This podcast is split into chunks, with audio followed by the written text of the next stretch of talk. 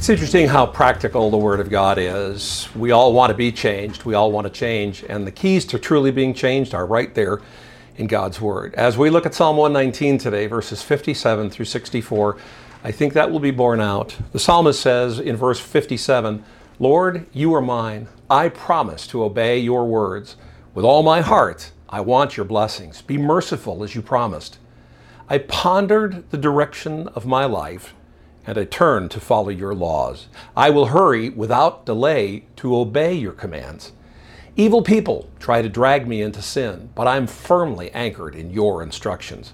I rise at midnight to thank you for your just regulations. I'm a friend to anyone who fears you, anyone who obeys your commandments. O Lord, your unfailing love fills the earth. Teach me your decrees. A friend of mine recently lent a book to me. It's called The Learning Cycle. It's by Muriel and Duane Elmer. It's a great book, and it talks a lot about how we disciple disciplers. But in it, it talks a lot about the way in which we learn, and not just the way that we learn, but the way that we then incorporate what it is that we learn. If you look at the screen, you'll see that that process, that circle starts with recall. I remember the information that I heard. I remember this devotional that Steve did today. And then the next step is that I recall with appreciation. I, I value that information. The third step is that as I think about it, I, I recall with speculation. I, I ponder how to use that information. Then I recall with practice. I begin changing my behavior. And then I recall with habit. I do that change in behavior consistently. And guess what that leads to? Look at the circle in the middle. Christlikeness, character, integrity, and wisdom. Down at the bottom, there are barriers to change, and, and the psalmist noted those things too. So, what I would like for you to do is to look at the second one and to see how the Bible verses we just read have everything to do with what is said there. So, recall, I remember information. Verse 57 says, Lord, you are mine. I promise to obey your words. With all my heart, I want your blessing. I recall with appreciation. Step two. With all my heart, I want your blessings. Be merciful as you promised.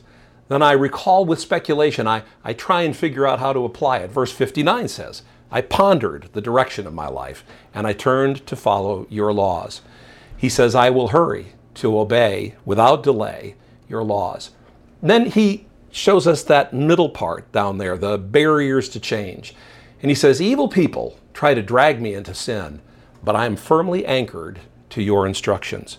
And so what does he do? Well, we go to the next one. Verse 60, verse 60 tells us, I hurry without delay to obey your commands. I start to recall with practice what it is that I should do based on what God tells me I should do. And then verse 62, I rise at midnight to thank you for your just regulations. I recall with habit. I begin to make thanking God and allowing God to instruct me a part of my life, and it leads to Christ likeness. Do you want to change really, truly? Do you really, truly want to become more Christ like? God has put in His Word, and in more than just this particular passage, the way in which, if we will ponder His Word, consider His Word, apply His Word, repeat that application, we will change the way we think, we will change the way we behave, and we will change the way we are. More like Christ, less like Steve. I don't know about you, but that's exactly what I need. Lord, I thank you that you have given us everything we need to live a productive Christian life. Everything we need is in your word. If we will read it and ponder it and apply it and practice it, we will become more like Jesus. God, help us to do it. We pray in Jesus' name. Thanks for checking in. Keep looking up. Keep the faith.